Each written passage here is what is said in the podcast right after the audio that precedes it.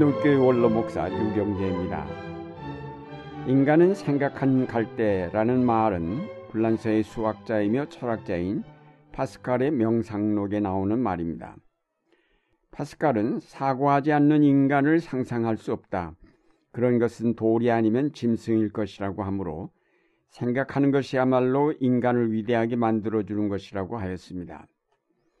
인간은 연약한 존재이지만 그가 생각하는 존재이기 때문에 강하다는 것입니다. 인간의 모든 존엄성이 사고에 있다고 하였습니다. 인간이 다른 동물들과 다른 것은 이성을 가지고 생각할 수 있다는 데 있었습니다. 그런데 요즘 와서는 사람들이 생각하는 것을 싫어하고 감각적이며 즉흥적인 기분에 따라 가볍게 살아가는 경향이 점점 짙어지고 있습니다. 도시는 사람들을 공연히 들뜨게 만들고 분주하게 만드는 것 같습니다. 어린아이로부터 노인에 이르기까지 바쁘지 않은 사람이 없습니다. 바쁘다 보니 사람들이 차분히 들어앉아 책을 보며 사색을 할 시간이 없습니다.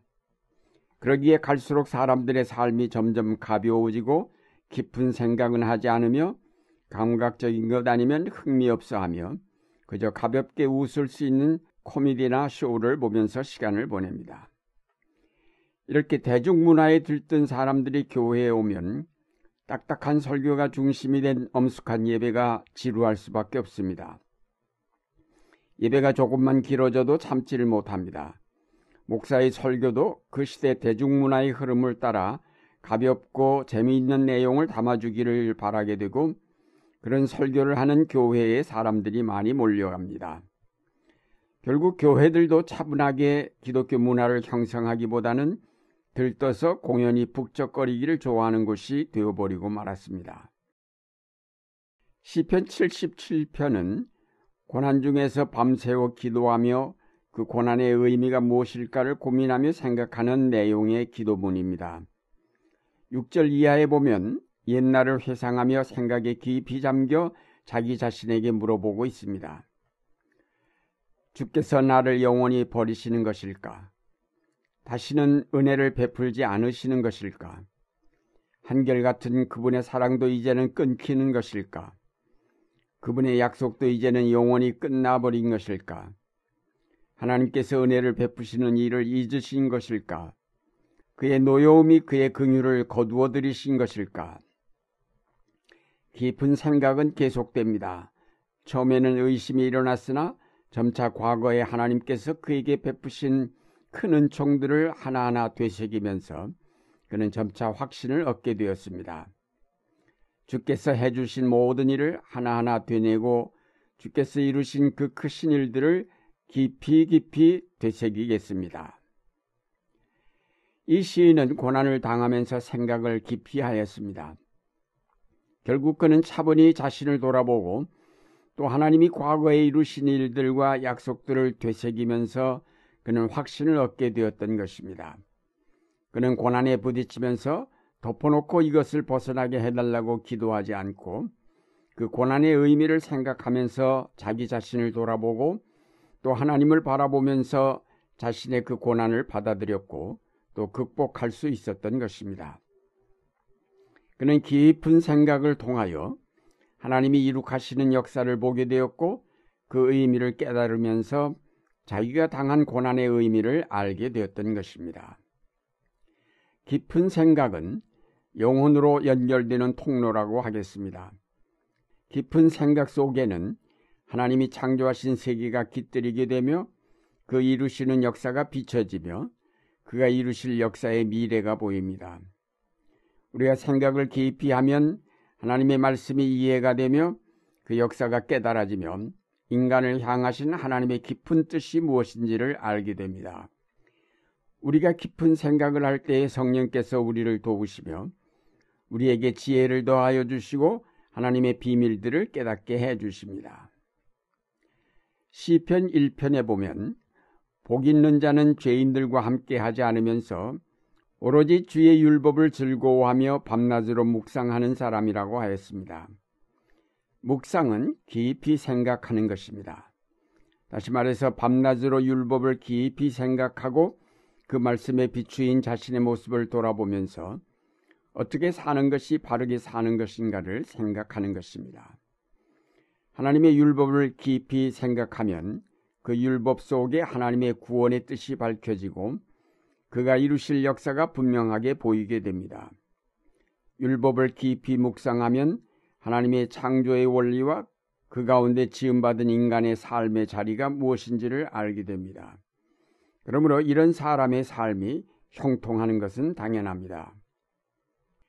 이런 복 있는 자와는 달리 악인은 바람이 나는 겨와 같다고 하였습니다.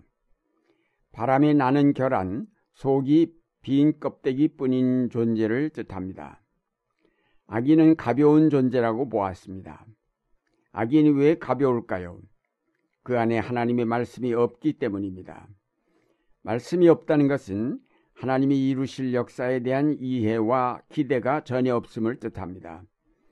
따라서 그의 삶이 하나님이 정해 놓으신 궤도를 벗어나 제멋대로 떠돌게 됩니다. 바람이 부는 대로 그 시대의 풍조를 따라 이리저리 떠도는 삶이 됩니다.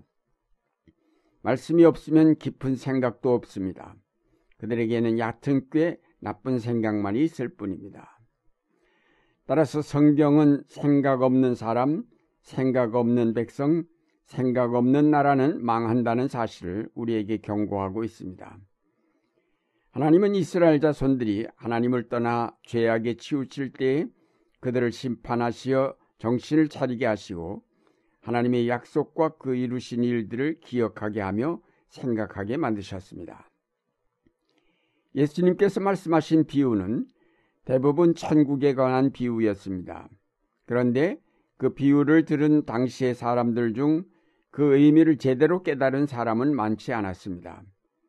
제자들조차 예수님께 그 비유의 해석을 듣고서야 깨달을 수 있었습니다.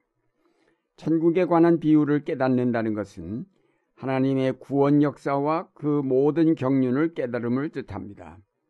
그러므로 이것은 깊은 생각 없이는 불가능합니다.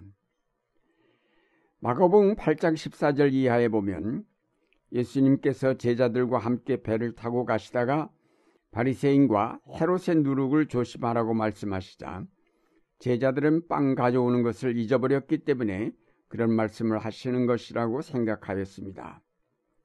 그러자 예수께서 저들을 책망하셨습니다. 어찌하여 너희는 빵이 없는 것을 두고 수군거리느냐? 아직도 알지 못하고 깨닫지 못하느냐?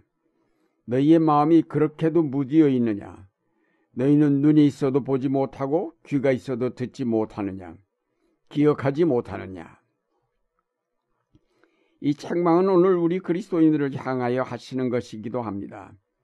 깊은 생각이 없는 현대 그리스도인들, 이 역사의 의미를 제대로 생각해 보지 않는 그리스도인들, 그래서 그 의미가 무엇인지, 하나님이 왜 우리를 이런 고난의 역사에 두시는지, 왜 남북 통일은 이루어지지 않는지에 대하여 전혀 깨달음이 없어 역사의 변화가 일어날 때마다 우리는 부끄러움을 당할 수밖에 없습니다.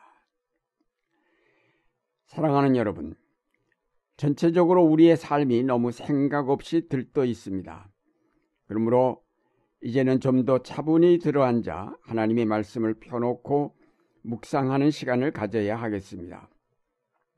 공연히 밖으로 떠돌지 말고 자신의 내면을 들여다보며 하나님의 역사와 그 말씀을 깊이 생각함으로 잃었던 길을 찾고 가야 할 목표를 분명하게 설정할 수 있기를 바랍니다. 우리가 생각을 깊이 하려고 노력하면 성령께서 우리 가운데 오셔서 우리의 다쳤던 영성을 일깨우시고 막혔던 눈과 귀가 열리게 하실 것입니다. 그러면 우리는 하나님의 역사와 그 구원의 은총을 똑바로 보고 들을 수 있게 될 것입니다. 이제 이 시대의 풍조를 거슬려 하나님의 기뻐하시고 온전하신 뜻이 무엇인지 깊이 생각하고 분별하여 그 뜻을 따라 하나님께 영광을 돌리는 여러분의 생활이 되시기를 바랍니다.